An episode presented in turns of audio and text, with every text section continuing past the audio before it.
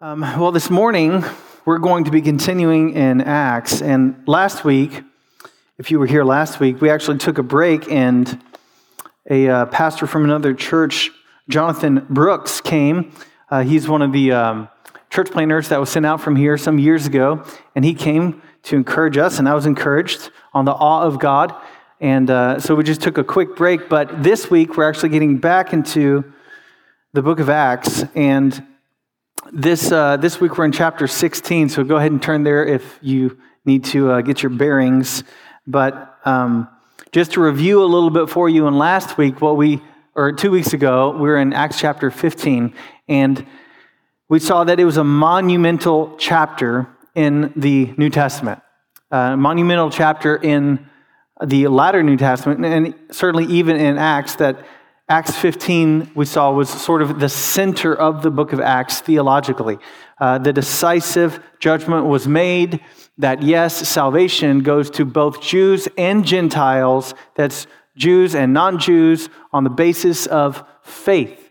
Uh, it's a gift of God, and it can't be done by the works of the law, which is a complicated way of saying by human effort um, for us Gentiles. And so, so that was the decisive judgment that was made in the church. God saves people, and when He saves people, He does it apart from anything that they do.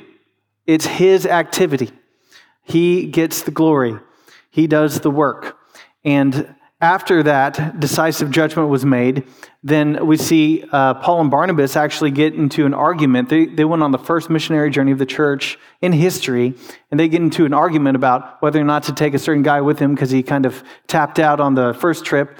And uh, so they split, and, and, and now Paul is going to go off in one direction and Barnabas in another, and the story focuses just following Paul and he takes Silas with him, and that's Acts chapter 16. And as he goes off on his now second missionary journey in the world, he will eventually come to a city called Philippi.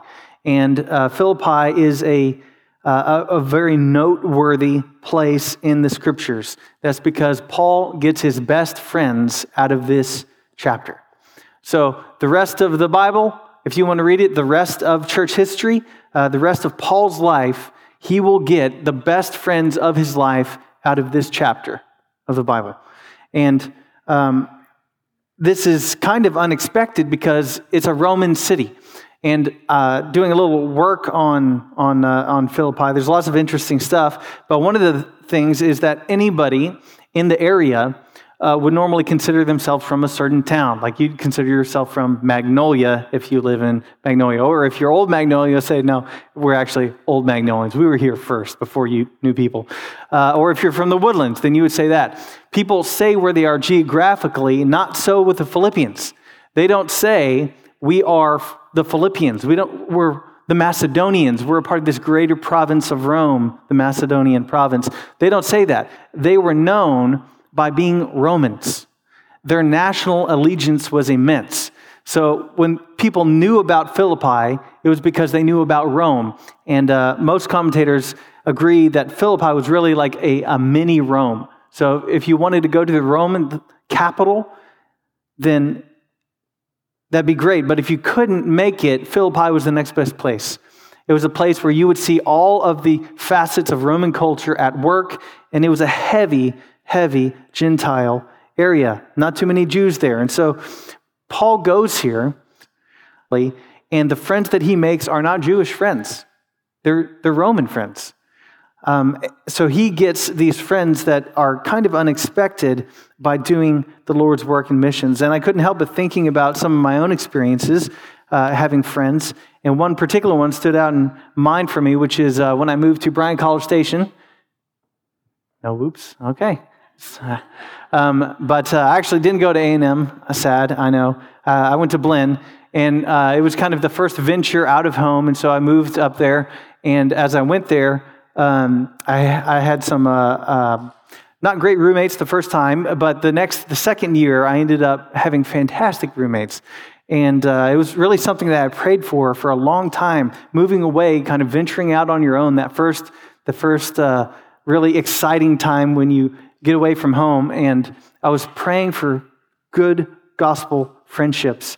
And uh, eventually, God gave them to me in the form of what is now known as the Bryan House, or maybe what was then known as the Bryan House. And um, uh, there were six of us, and I was one of them. And one of them was actually Josh Owen, who was sent out years ago to go church plant in San Marcos. And um, the, uh, that house and all of us became legendary. And I, I don't mean to just uh, fluff it up, but I mean, we were known.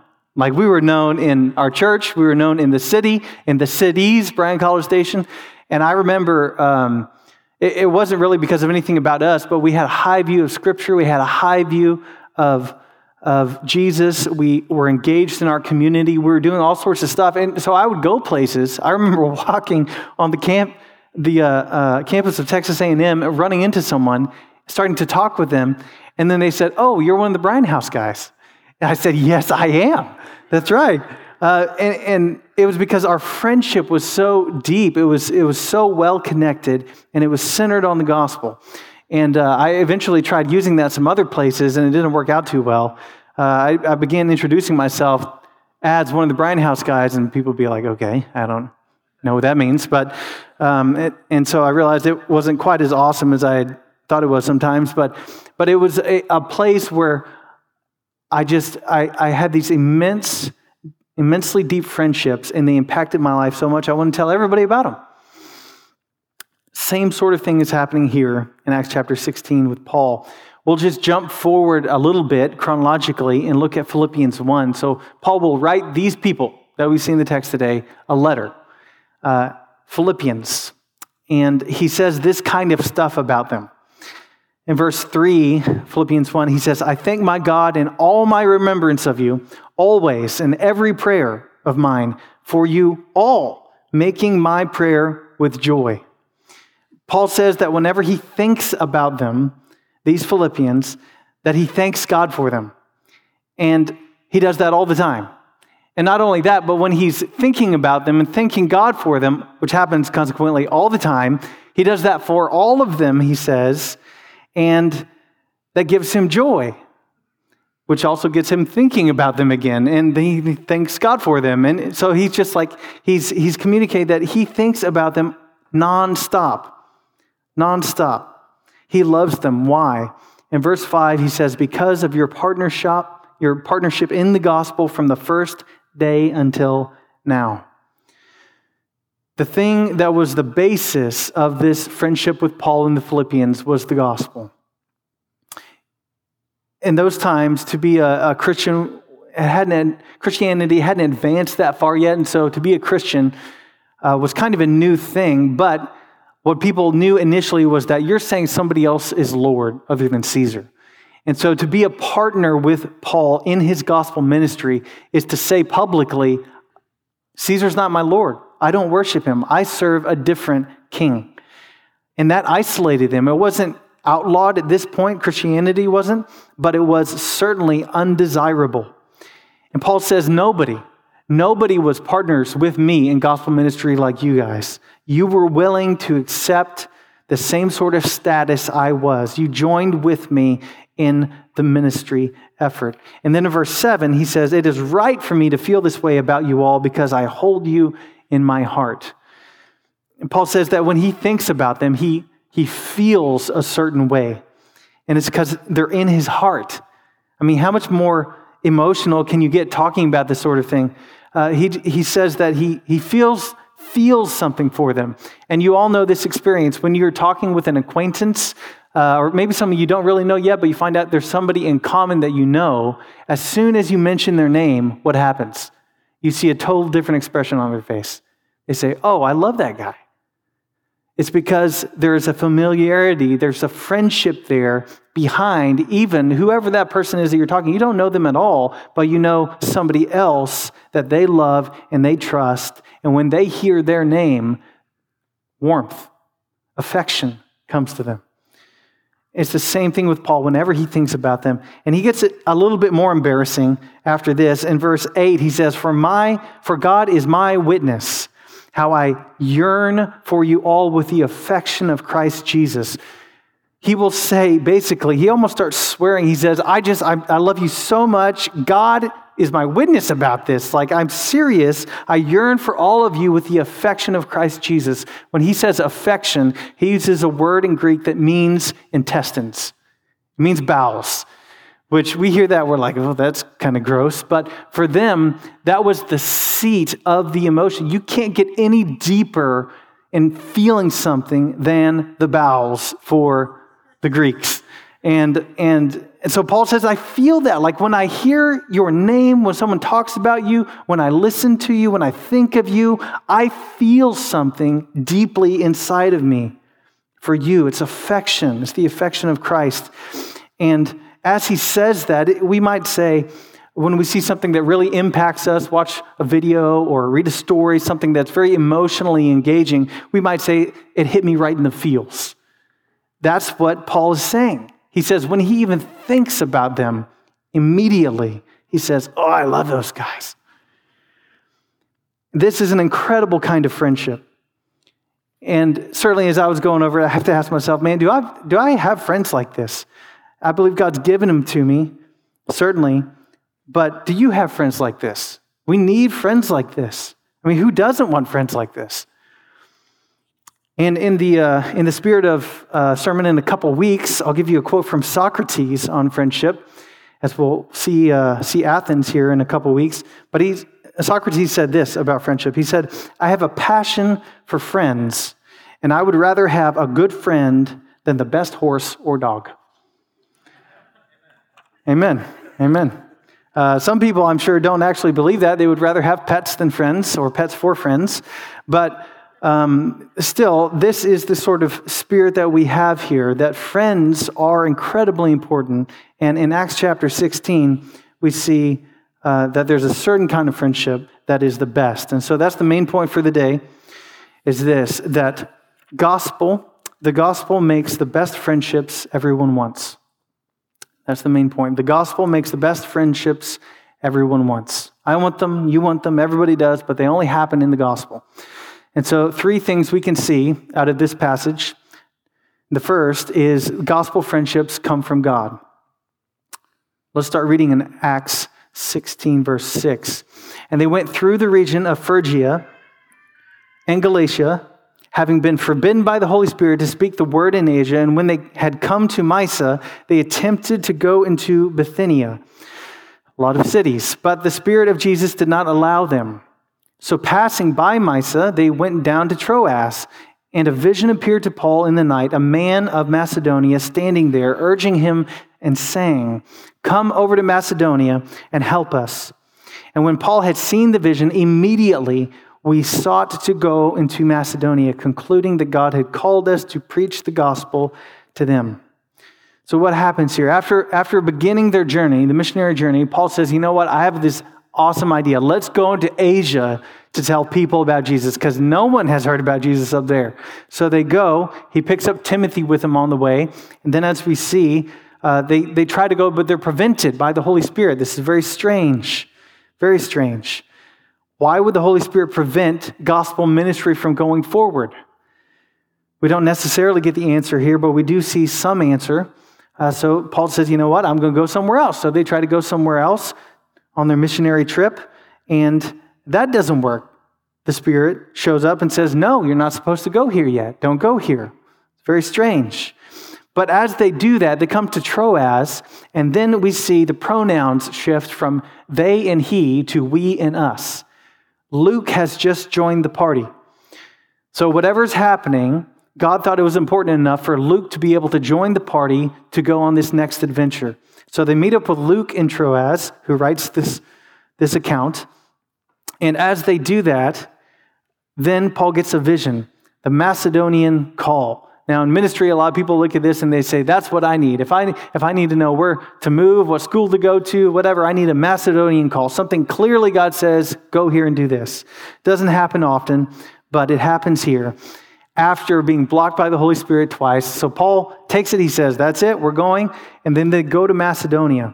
And as they go to Macedonia, something happens. They end up stepping right into God's plan. And, and that's really the first point here that gospel friendships, as they come about, as we'll see, come from God. All this directing, this bouncing around, trying to go to Asia, trying to go to different places, Bithynia, God is the one who's orchestrating everything. He's the one directing Paul and his companions. God is the one at work. Another way we see this is in the next section. So let's read that.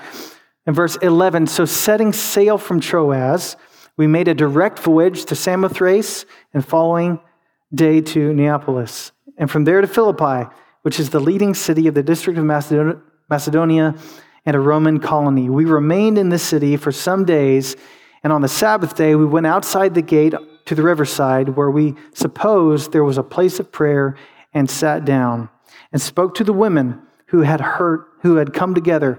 One who heard us was a woman named Lydia from the city of Thyatira, a seller of purple goods who was a worshiper of God.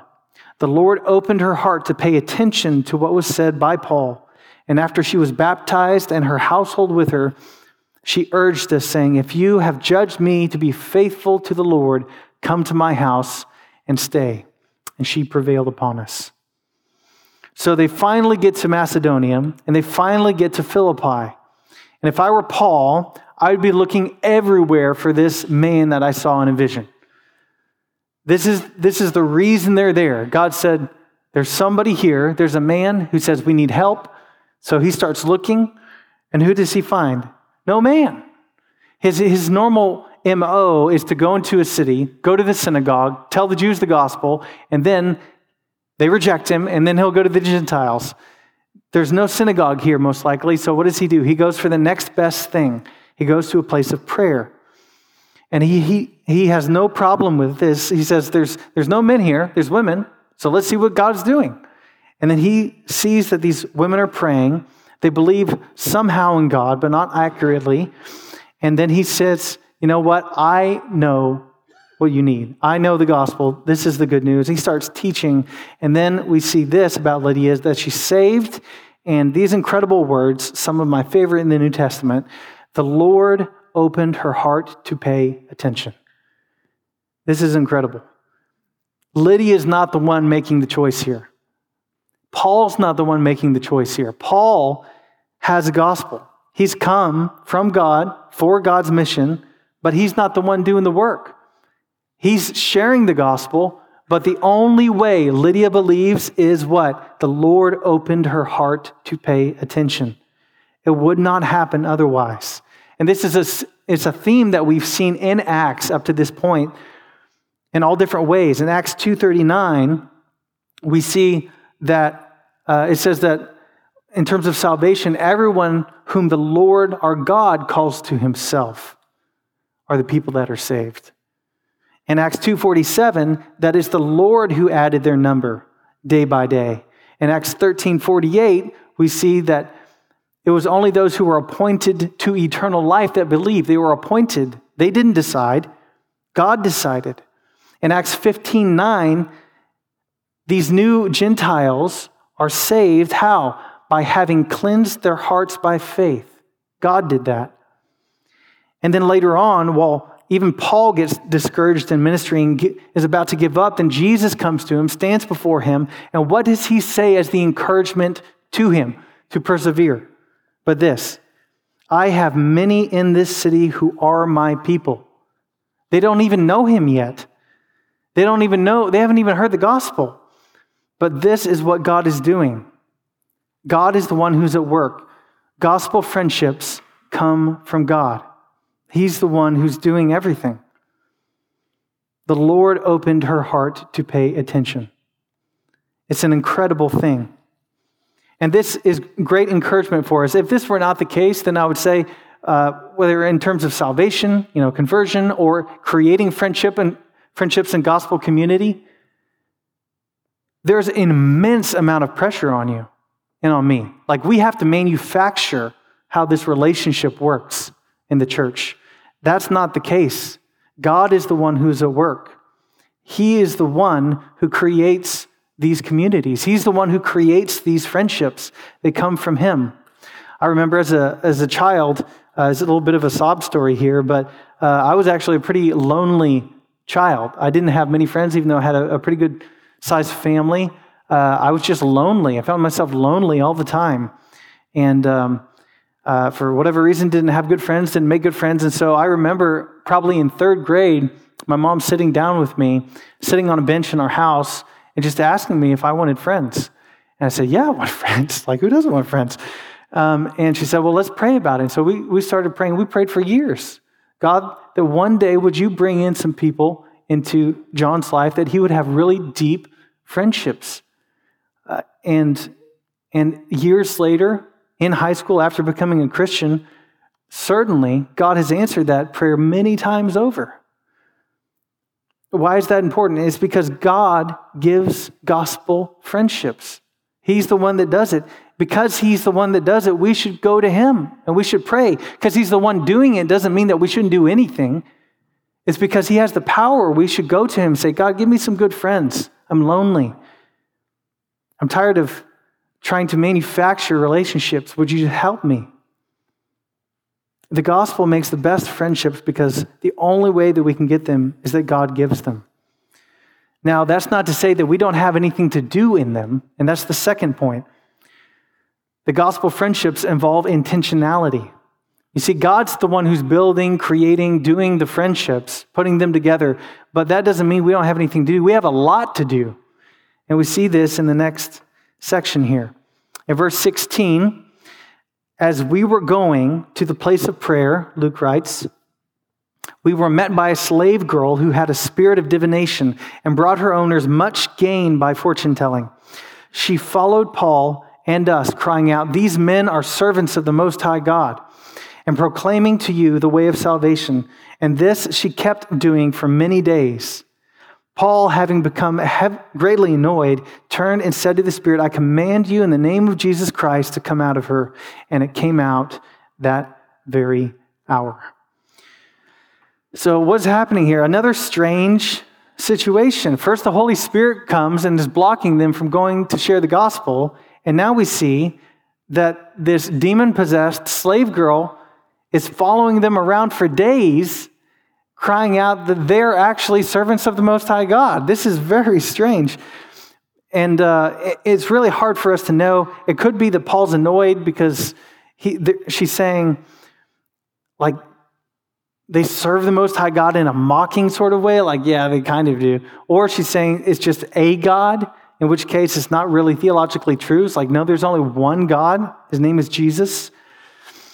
And, and so these men uh, who, who are um, servants of the Most High God could be a, a way of just saying that they are um, not really legitimate. Who, who, knows? We don't know. Regardless of the way it was coming across, Paul says, uh, Luke says about Paul, he's greatly annoyed. And I can just imagine Luke sitting with Paul, watching Paul, like, oh, there's something not right about this, something not quite right. And Luke really highlights it for us by saying that she she had a spirit of divination, and in Greek, it's uh, it is a pneuma pythona, which means snake spirit. So Luke says that this is not right. This is something's wrong here. This girl has a snake spirit, and nobody really in their right mind likes snakes, at least in my opinion. And and so, and, and Luke's opinion too, apparently. And um, and so she she obviously is not not right. There's something spiritually very wrong about this. And as that's happening, in the midst of that happening, we see that Paul starts off, uh, Luke starts off with this phrase, as we were going. That as they're doing this day in and day out, they're going to the place of prayer, they're listening to the scriptures being taught, how Jesus is the Messiah, they're doing all of this together in community. What's happening here is they are joined in daily devotion to God. This new community, this is what's happening. They're joined in daily devotion to God. And as that happens, issues rise up, like this snake girl. And, and what do they do about it? They have to be honest about it eventually. Paul has to engage. It would not have been right for Paul to just say, I'm not, I'm going to ignore this. Nothing's happening. This girl's in bondage. She needs help. She's being abused and used by her owners. It's not right. And so, as a part of this community, what does he do? He jumps in and he says the honest thing. This is not right. It's not of God. So he drives the spirit out in Jesus' name. And, and then something rough happens to them. They have to take a lot of heat for it. And before we get to that, I think it's instructive for us here that you may not need to drive out a snake spirit from somebody, but in community, like Paul is here, walking from place to place, day to day, going to worship, going to pray, going to teach the scriptures, going to be in community, things are going to come up that aren't quite right, that you see in other people's lives, maybe in your own life, and you have to be honest about that. You have to be. And Paul is willing to be honest, and he takes the heat for it. So let's read in verse 19 what happens. But when her owners saw that their hope of gain was gone, they seized Paul and Silas and dragged them into the marketplace before the rulers. I won't read the rest of this, but what happens is uh, they get thrown before the rulers and they, they get abused. They get beaten. They get the clothes stripped off of them. They get beaten with rods. They get thrown into jail, all by the civil authorities. Why? It's because what they did was change a young girl's life. This young girl undoubtedly was wrapped up into some serious darkness, and Paul said, I'm not going to leave it that way. I will engage. I will, I will be honest. The gospel commands me to do so. And we don't necessarily know whether or not she became a Christian. There's a good argument for that with Luke placing her story in the midst of the three. But regardless, Paul's willing to engage in the community around him, and certainly that girl's life and they take the heat for it. And I've seen this in my own, own life. I know you've probably seen it in yours that if you're honest, if you're willing to be honest and step into people's lives and say things that they otherwise wouldn't hear, but they need to hear, you may get heat. You may get heat for it. It may not be pleasant. Sometimes it's pleasant. Sometimes God unites those friendships greater, and sometimes He shows you that, they start to break apart because they're not founded on the gospel. This is happening all the time, and God's the one who's doing it. And so, just for us, I'd have to say that, ask us this question that are you, are you in a community group? Because this is where it happens. It doesn't really happen on Sunday mornings too well, but in our church, in community groups, this is where this sort of life happens, where you're around other people, they can see your life, you can see their life, and encouragement happens, but honesty happens. We need this. We need this kind of life. And God gives it to us in gospel friendships. So we have to realize that God gives us these friendships. They come from Him. Not only that, but they take a lot of intentionality. Paul's not just sitting on the sidelines. Sidelines. He says, "I'm going to daily go to worship with other people, and I'm going to be honest with them." It takes great intentionality. Not only that, third and last, we see the gospel friendships are forged through affliction. So Paul and Barnabas are in prison, and in verse 25, we read this About midnight, Paul and Silas were praying and singing hymns to God, and the prisoners were listening to them. About midnight, Paul and Silas were praying and singing hymns to God, and the prisoners were listening to them. It's so easy to read the Bible and just say, like, well, that's cool. But you start to think about it and you're like, wait a second, that's not me. I wouldn't be doing that. I wouldn't be doing that. I would, I would be in the bottom of that jail cell. And he says that he throws them into the inner prison. That means like the bottom of the dungeon. This is reserved for the lowest of the low, the greatest criminals.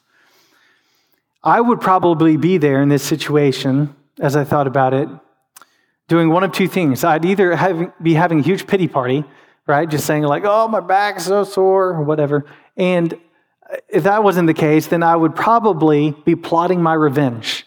You know? I mean, seriously. And as, as we'll see, this was a huge injustice because they're Roman citizens. It shouldn't have been done. It was a wrong. Civilly, it was a wrong. So I would probably be doing one of those two things, but what do we see? They are there at midnight singing hymns to God and the prisoners were listening to them. It's incredible. And, and the, the truth, I think, for me and for us as a church is great that if when we experience suffering and hardship, we can turn to God and worship. that we don't get critical or bitter, but we begin to sing. God, you're in control. You know what you're doing. You've moved us from Bithynia, from Asia, from all these other places to this moment. You know exactly what I'm experiencing. You know exactly the hurt, the pain that I have in my life, even the unjust pain. God, you know it. And what is He doing in that moment? He's preparing them.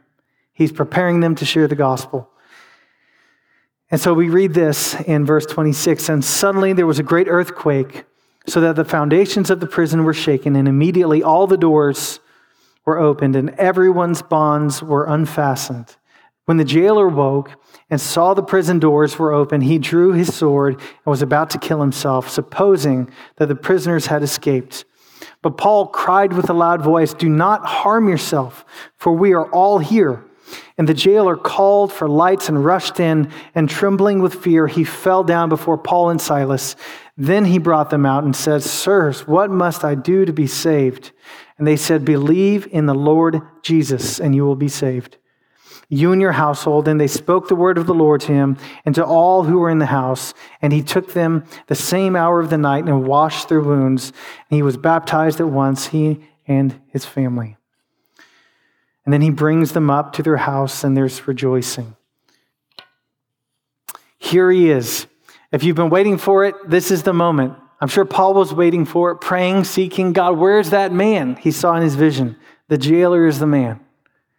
He's there, and he's not even crying out for help at first. But then what does he do? Earthquake happens spiritually, shaking the prison, and, and here he comes in, the jailer. Lord, help me. Things are set just at the right moment from God. And Paul says, I'll tell you what you need to do to be saved. Believe in the Lord Jesus. And this is incredible. Any other world religion, if you've looked at any other world religion, it's incredibly complicated. Incredibly complicated and always works based. Christianity, the gospel, not so. At the very simplest, this is it. Paul tells him, believe in the Lord Jesus and you'll be saved. No climbing any sort of spiritual ladder, no doing of any works. This is it. Believe. That's what you have to do. And if you haven't heard that before this morning, then I encourage you, like the jailer, just believe. That's it. Believe in the Lord Jesus. But for the jailer, he also knew something. They say, believe in the Lord Jesus, and you'll be saved. That this is the Lord, this is the King. The call for him is to say, Caesar's no longer your king. If you want to follow Jesus, he is your king. He is your Lord. He's the one that you follow now. He's the one that you live for. And his response is absolutely. Absolutely. And so we see that for, whether it's Paul or Silas, and Silas and Paul, them encouraging each other, or them and the Philippian jailer, what's happening is they are having a friendship forged together that will last for the years and hundreds of miles, as happens in Philippians. And I couldn't help but think of Proverbs 17 17. It's a good one for you to memorize if you haven't. But a friend loves at all times, and a brother is born for adversity. That this is the point. In, in their lowest point here in the jail cell, what did they have? They have friendship with one another, they have friendship with God. And that gives them hope. And then as the jailer's introduced to that, it gives them joy. So they have immense joy. And this is what leads to them end up getting out. That as, as they uh, get out of there, then the magistrates come, and I won't read that portion for you, but they, they come and they say, kick them out of the city, and then they say, we're actually Roman citizens. And they're terrified because now they're actually uh, under the law and they're able to get punished. But Paul doesn't take advantage of that, he doesn't do it. Instead, they just do one final thing. They go back to the community in Lydia's house. They go back to Lydia's house to talk with the brothers and sisters and encourage them. And in verse 39, it says that they apologized, that's the rulers. And in verse 40, that they went out from the prison and visited Lydia. And when they had seen the brothers, they encouraged them and departed. They encouraged them and departed. Before leaving the city, Paul and company just had to go back to these believers to encourage them because they had new and fast friendships that were created by God. The point here is that God builds these friendships, they take our intentionality, but they also are forged by Him through affliction. And this is something that happens all throughout life. Uh, and I think just with everything going on the past couple of weeks, that there have been a number of losses in our church, in our community. Number of people have died. And with that happening, what is God doing?